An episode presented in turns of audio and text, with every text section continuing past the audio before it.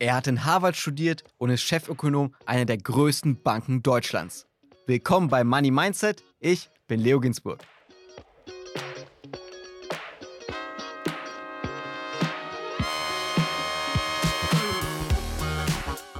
Disclaimer.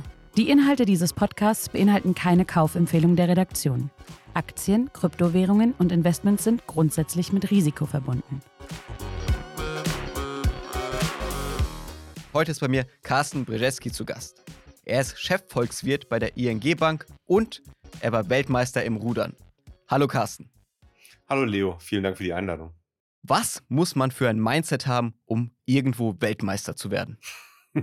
Was muss man für ein Mindset haben? Man muss sicherlich, wenn man rudert, leicht gestört sein, weil es ja mal von außen aussieht, als ob das immer die gleiche Bewegung ist. Meine Eltern haben mich irgendwann zum Rudern gezwungen, als ich zwölf oder dreizehn war und äh, irgendwie unsportlich war. Und mein Vater meinte immer, hast du wenigstens einen Sport, bei dem sitzt du auch. Ja? ähm, ansonsten ein Mindset ist, du brauchst Disziplin.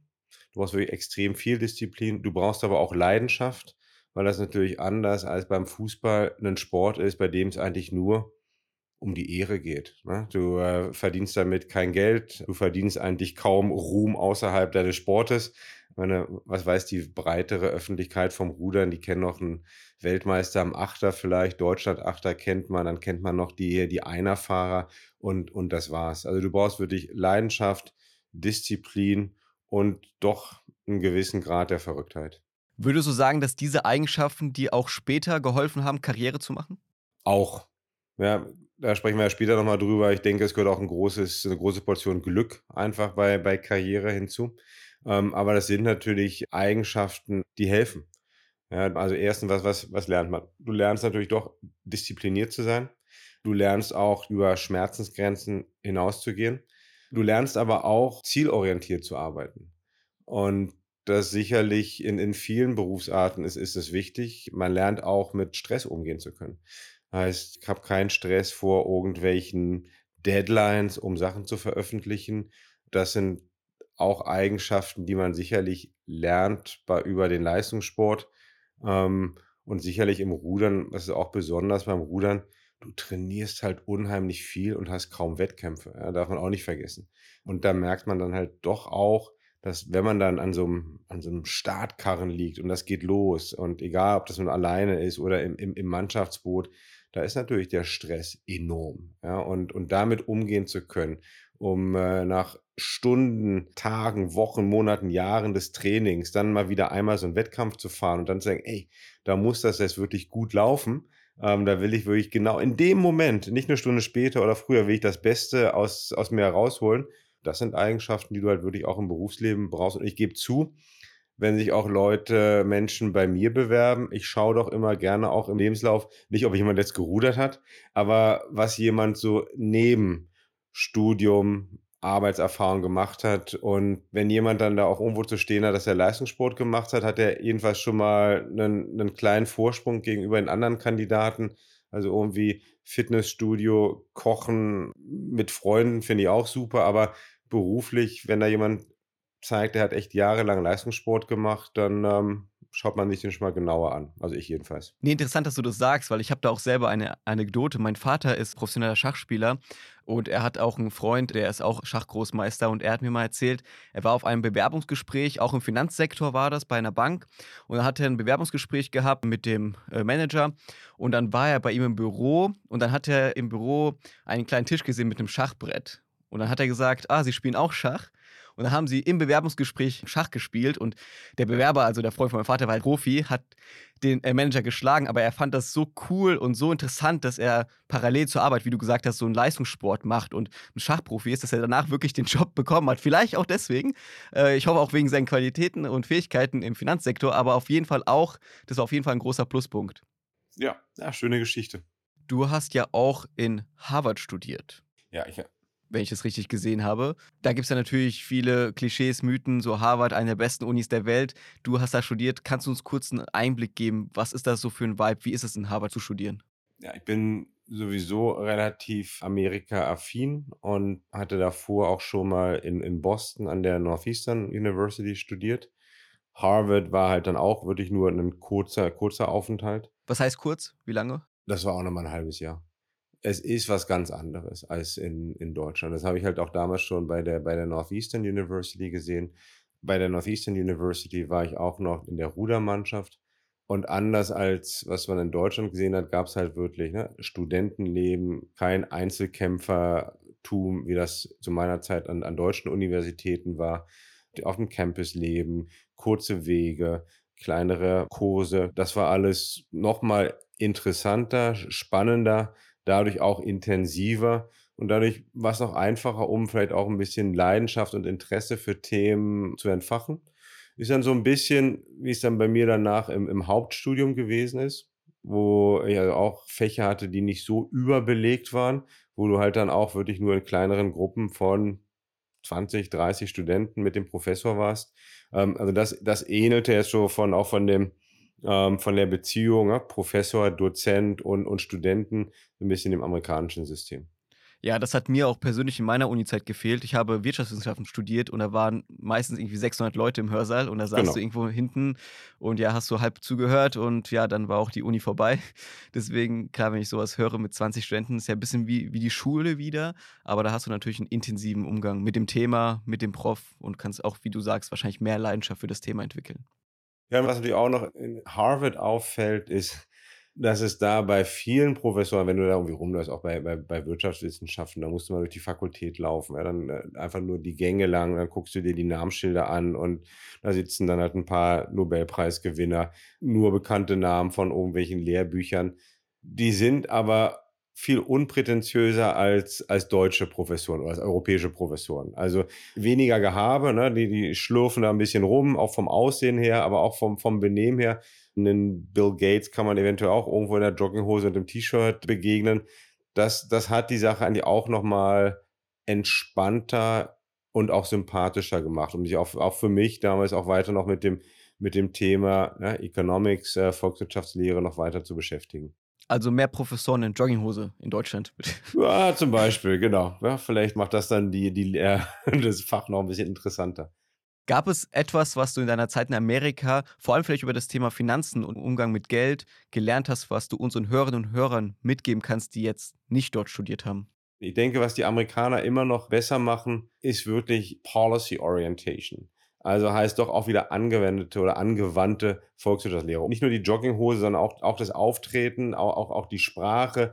Äh, es wird halt gerne auch mit Fachbegriffen um sich rumgeworfen. Es muss 'n bisschen hochtrabend alles klingen, während genau in den USA, und das habe ich schon gelernt, es eigentlich 'ne Kunst war, um komplizierte Sachverhalte einfach darzustellen.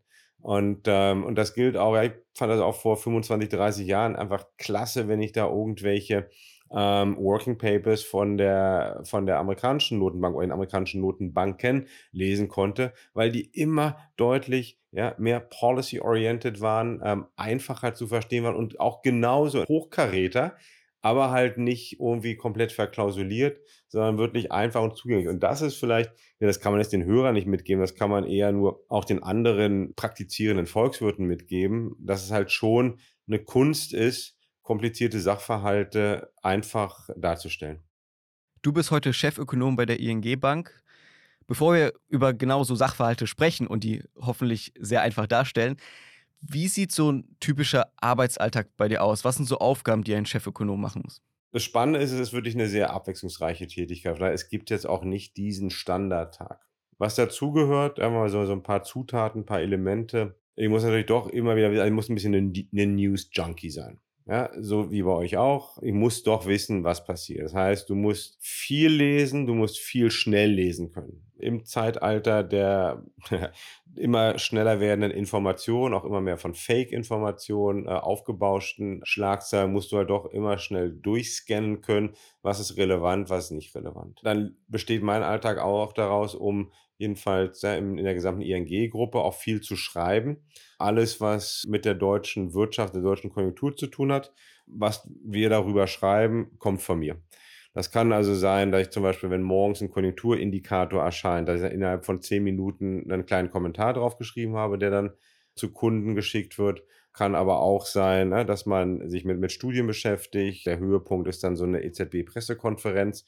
und dann auch dazu sein, seinen Senf zu geben im, im Kurzkommentar oder im längeren Kommentar. Und so ein Kommentar ist natürlich auch mal relativ herausfordernd, weil du, er muss mehrere Aufgaben erfüllen. Einerseits muss er natürlich informativ sein, er muss auch ein bisschen eine Meinung haben und er muss genau das wieder, er muss den, den komplizierten Sachverhalt von dem, was da passiert ist, runterbrechen können in was, was bedeutet das und was passiert als nächstes. So, dann gehört zu der Rolle von einem Chefvolkswirt auch, ich nenne es mal, senden. Ja? Senden heißt halt kommunizieren Richtung Medien, Richtung Kunden, aber auch intern.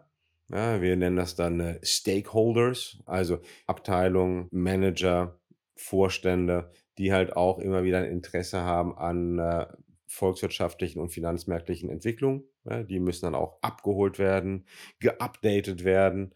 Und dann hast du auch mal noch einen großen Teil, äh, dann wirklich auch zu schauen, okay, wie, was können wir jetzt als an Studien veröffentlichen. Und Studien ist für uns eine Geschichte, wir wissen, wir können nicht mithalten, wir wollen nicht mithalten mit wirklich den, den richtigen Wissenschaftlern. Ja, wir, wir können nicht mit irgendwelchen Wirtschaftsforschungsinstituten mithalten, weil wir weniger Leute haben, weniger Zeit haben. Aber wir gucken doch, ähm, ob wir es nicht hinbekommen, um vielleicht bei manchen Themen etwas schneller zu sein als die Wissenschaftler. Vielleicht auch Daten zu finden, die andere noch nicht haben und dann doch auch immer wieder so ein bisschen, ja, ich nenne es mal so, so reinzustoßen in Wirtschaftswissenschaften mit, mit unseren Studien. Du hast gerade selbst angesprochen, man muss News-Junkie sein, man muss die Wirtschaftslage verfolgen.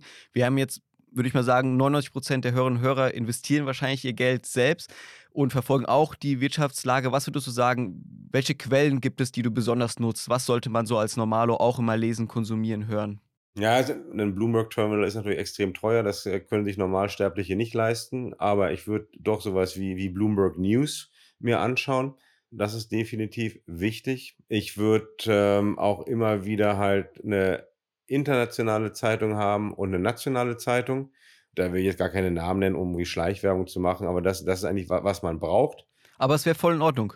Also ich finde es gar keine Schleichwerbung, es ist ja eher so Inspiration für unsere Hörerinnen und Hörer. Was ich habe, aber wie gesagt, ne, ich bin halt in dem Sinne nicht, nicht normalsterblich, weil es ja mein Beruf. Also ich habe ein Abo von der Financial Times, vom, vom Wall Street Journal, vom Handelsblatt, der Welt und auch der Bild. So, und ne, neben dann, ne, was wir natürlich auf der Arbeit haben, noch wirklich dann hochkarätige ähm, Datenquellen wie ein Bloomberg, ähm, wie ein, wie ein Reuters, was jetzt Refinitiv heißt. So, aber das ist halt, wie gesagt, das nicht für den, für den Normalsterblichen für zu Hause auch zu empfehlen, weil wir da auch unheimlich viel mit, mit makroökonomischen Zeitreihen halt arbeiten. Das sind aber Sachen, die würde ich mir anschauen. Und dann ist es eigentlich immer noch, ja, auch wenn natürlich die Qualität von ähm, X ehemals Twitter abgenommen hat, es ist schon, wenn ich mir da wirklich ein, ein paar, in dem Falle offizielle Quellen anschaue und auch Journalisten, dann bekomme ich natürlich doch ziemlich schnell, wirklich fast in Real-Time, die Information. Wenn wir jetzt wieder aus der Sicht der Normalsterblichen schauen, du als Chefökonom, was würdest du sagen, was sind gerade so die wichtigen volkswirtschaftlichen Themen, die man auf jeden Fall auf dem Schirm haben sollte? Oh, das, das große Thema ist natürlich Konjunktur, Wirtschaftsentwicklung Deutschlands und damit auch Europas. Wir hatten jetzt über die Sommermonate diese ganze Diskussion Deutschland, kranker Mann Europas. Gut, das ist, ist eine Diskussion und ich sage auch immer, VWL ist ja keine richtige Wissenschaft, sondern eine Sozialwissenschaft. Also es gibt hier auch kein richtig oder falsch. Das man, es gibt unterschiedliche Meinungen, aber diese ganze Diskussion geht natürlich auch dann dahin jetzt wieder, wo entwickeln wir uns hin? Ja, was heißt, was macht unser Wirtschaftswachstum? was machen auch die, die Qualität der Arbeitsplätze, die wir haben und damit natürlich auch die Bezahlung der Arbeitsplätze. So, und da ganz, ganz kurz, also ich bin da eher ein Anhänger der These, dass wir halt doch zum kranken Mann Europas uns jetzt selbst gekürt haben, ehrlich gesagt. Da kann man auch wieder rauskommen, da muss man jetzt gar kein großes Drama drum machen, aber wenn ich in allen internationalen Wettbewerbsvergleichen halt deutlich abgehängt wurde, wenn ich beim Wirtschaftswachstum auch mittlerweile irgendwie Wachstumsschlusslicht in Europa bin, dann bin ich einfach, na gut, ja, entweder ich bin, bin ein kranker Mann, ich bin ein schwächelnder Mann, wie auch immer man das nennen möchte, aber es geht halt nicht so gut.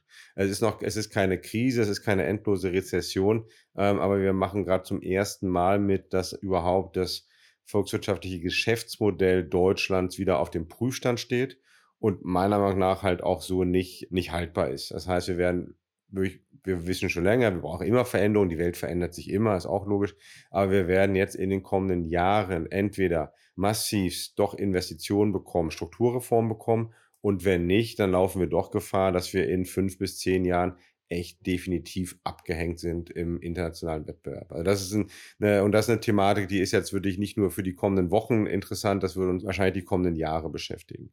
Und das andere Thema ist natürlich dann auch weiterhin die Inflation, ja, auch für die normalen Menschen, die sich jetzt nicht damit äh, täglich mit, mit Makro beschäftigen. Inflation trifft uns alle.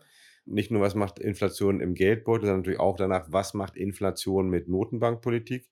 Ganz kurz zur Inflation. Hier haben wir auch was wir jetzt halt sehen, ähm, es geht ein Stück runter. Wir haben unterschiedlichste Richtungen gerade. Die eine ist, dass wir halt doch sehen, dass die Gaspreise niedrig bleiben, dass wir auch sehen, dass die Nahrungsmittelpreise jetzt anfangen, wirklich auch wieder zu sinken. Wir sehen auch, dass durch die Abkühlung der Konjunktur die Nachfrage nach Gütern und, und Dienstleistungen auch deutlich abnimmt. Und das bringt normalerweise halt auch dann wieder einen Preisdruck nach unten ähm, mit sich mit. So, das heißt, ich gehe davon aus, dass die Inflationsrate, das vielleicht in der aktuellen Situation vielleicht die, die positivste Nachricht, dass die Inflationsrate jedenfalls in den kommenden Monaten noch ein gutes Stück nach unten gehen wird. Und dann ist im nächsten Jahr die große Frage, ja, könnten wir diese sogenannten eine zweite Welle bekommen der Inflation. Viel hängt dann natürlich ab von den Energiepreisen, die auch wieder, wissen wir auch, viel hängt dann damit ab, was äh, wie der Krieg in der Ukraine weitergeht. Ähm, da kann man nur in Szenarien denken. Mein Basisszenario ist jedenfalls eins, wo wir eine Inflationsrate nächstes Jahr wieder zwischen zwei und drei Prozent haben werden. Wo wir aber in den Jahren danach, und das ist auch wichtig, ähm, ob das eintritt oder nicht, aber ich gehe davon aus, dass wir in den Jahren danach halt doch eine strukturell höhere Inflationsrate haben werden als in den letzten 10, 15 Jahren. Und das sind dann die sogenannten strukturellen Faktoren. Das sind ähm, so eine Geschichte wie Deglobalisierung. Also wir haben mehr Handelshemmnisse. Das heißt, die Unternehmen werden ihre, ihre Lieferketten umbauen, sind mehr Kosten. Ähm, es wird Prote mehr Protektionismus geben, es wird höhere Zölle geben, ähm, es wird irgendwelche ja, Carbon-, CO2-Steuern geben. All das äh, wird dazu führen, dass der, der Preisdruck nach oben geht. Dann haben wir äh, so eine Geschichte wie natürlich auch de demografischer Wandel. Das ist nichts anderes als Fachkräftemangel. Der bleibt uns auch weiter erhalten. Also auch das heißt, dass in den kommenden Jahren eher Lohndruck nach oben geben wird. Ja, niemand kann sagen, ob das jetzt pro Jahr x Prozentpunkte mehr Inflation gibt, ist unmöglich, aber man kann sagen, das Preisniveau wird tendenziell eher weiter nach oben gehen. Der dritte Punkt ist natürlich dann die ganze äh, grüne Transformation, ja, um dann bei den Ds zu bleiben, Dekarbonisierung. Bei der grünen Transformation sehen wir jetzt ja auch schon, dass die anfänglich jedenfalls zu einer höheren, auch ja zu höheren Preisen führen wird, weil halt die Nachfrage nach fossilen Brandstoffen, nach normalen Rohstoffen einfach noch höher wird, weil wenn ich grüne Transformation habe, dann brauche, muss ich mehr Schienen bauen, dann muss ich Windräder hinsetzen, dann muss ich Solarpaneele bauen, und auf Häuser installieren. Und das sind alles, wird alles gemacht noch mit fossilen Brandstoffen und altherkömmlichen Rohstoffen. Die Frage danach steigt, die Preise gehen hoch. Was man bei der Dekarbonisierung auch erwarten könnte, ist, dass wir irgendwann sehen werden, dass Staaten, Regierungen die Preise steuern werden. Warum? Weil ich halt auch, wenn ich wirklich Veränderungen haben möchte, muss ich menschliches Verhalten verändern.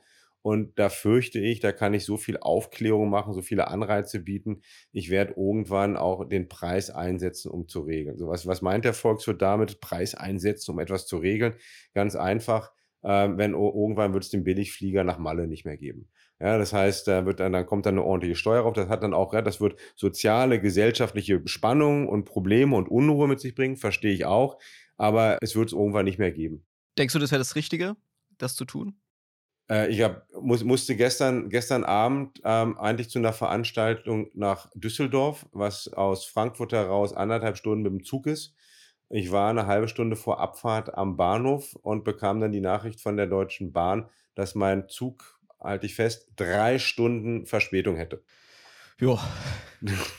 Also, ich denke, ideologisch, dass es das Beste wäre, um natürlich auch einzugreifen. Ich kann dir sagen, dass ich gestern Abend so bei mir dachte, okay, beim nächsten Mal wieder ins Auto. Ja, ähm, also da ist es eigentlich teilweise egal, wie meine Meinung ist. Oder das kann auch konträr sein mit meiner eigenen Meinung.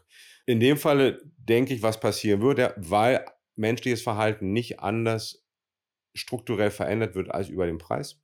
Ähm, es wird kommen. Und was auch kommen wird, und weiß ich auch, ja, äh, auch immer wieder große Aufschreie, es werden auch meiner Meinung nach halt Steuern kommen, auch zum Beispiel Fleischverzehr oder, oder ja, Zuckersteuer oder sowas. Haben wir immer schon wieder mal gehört. Und das heißt dann wieder, kommen wir zurück zu meinem Metier. Und das heißt, damit werden wir halt den Preisdruck nach oben bekommen und haben wir eine strukturell höhere Inflation. Das haben wir am Wirtschaftswachstum, ja, Konjunktur, kranker Mann Europas, ja, nein. Dann haben wir die Inflationsdiskussion und dann natürlich jetzt nochmal für die Leute, die natürlich auch aktiv Anlageinvestitionen betreiben. Dann ist natürlich das große Thema aktuell und das wird auch so weitergehen, Zinspolitik der Notenbanken. Und da ist natürlich so, wenn du dir so eine, so, so eine Gemengelage anschaust, ja, stotterndes Wachstum, Inflation, die langsam nach unten kommt, dann ist das für mich ein ganz deutliches Zeichen, der Zinsgipfel ist nah. Ja, und dann mal die Frage, welche, welchen, welchen Zeithorizont hat man? So, ich muss ja auch viel kurzfristige Planung machen. Das wäre dann für Kleinanleger eher nur für Zocker, ja, die dann auch mal gucken, ein bisschen Wetten abschließen. Okay, wird das die EZB beim nächsten Treffen was machen oder nicht machen? So, ich muss da Position einnehmen, ne, weil ich das erwarten, erwarten die Leute, erwarten die Kunden. Wir werden wahrscheinlich noch eine, mindestens eine Zinserhöhung bekommen. Weil die Notenbanken haben immer noch ein bisschen, das ist ein bisschen mulmig, ja, auch ganz deutlich, weil kein Notenbanker möchte halt die Geschichtsbücher eingehen mit, hey, das waren die, die irgendwie zu früh aufgehört haben. Ja, die dachten, die Inflation ist, äh, ist besiegt und dann war es äh, Pustekuchen. Das heißt, sie werden ähm, die Neigung haben, um jetzt noch eine lange Weile immer eher auf die Inflationsgefahren hinzuweisen, als sich, als sich einen Kopf zu machen über die wirtschaftlichen Entwicklungen, auch wenn die nicht so dolle sind. Und dann, wenn wir, wenn wir dann 2024 sind, die Inflation deutlich nach unten gekommen ist, dann werden wir auch wieder einen kleinen Rückgang bekommen bei den Zinsen. Das wäre auch eigentlich meine direkt nächste Frage von der volkswirtschaftlichen Perspektive. Was können normale Anleger, was sollten sie mitnehmen für sozusagen ihr eigenes Depot? Du hast selbst angesprochen, der Energiesektor ist spannend. Was kann man herausfiltern? Was sollte man wissen und wie sollte man sich vielleicht darauf einstellen?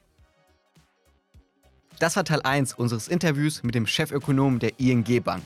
Nächste Woche kommt Teil 2. Bis dahin, abonniert uns, folgt uns auf Instagram. Ich bin Leo Ginsburg. Bis zum nächsten Mal.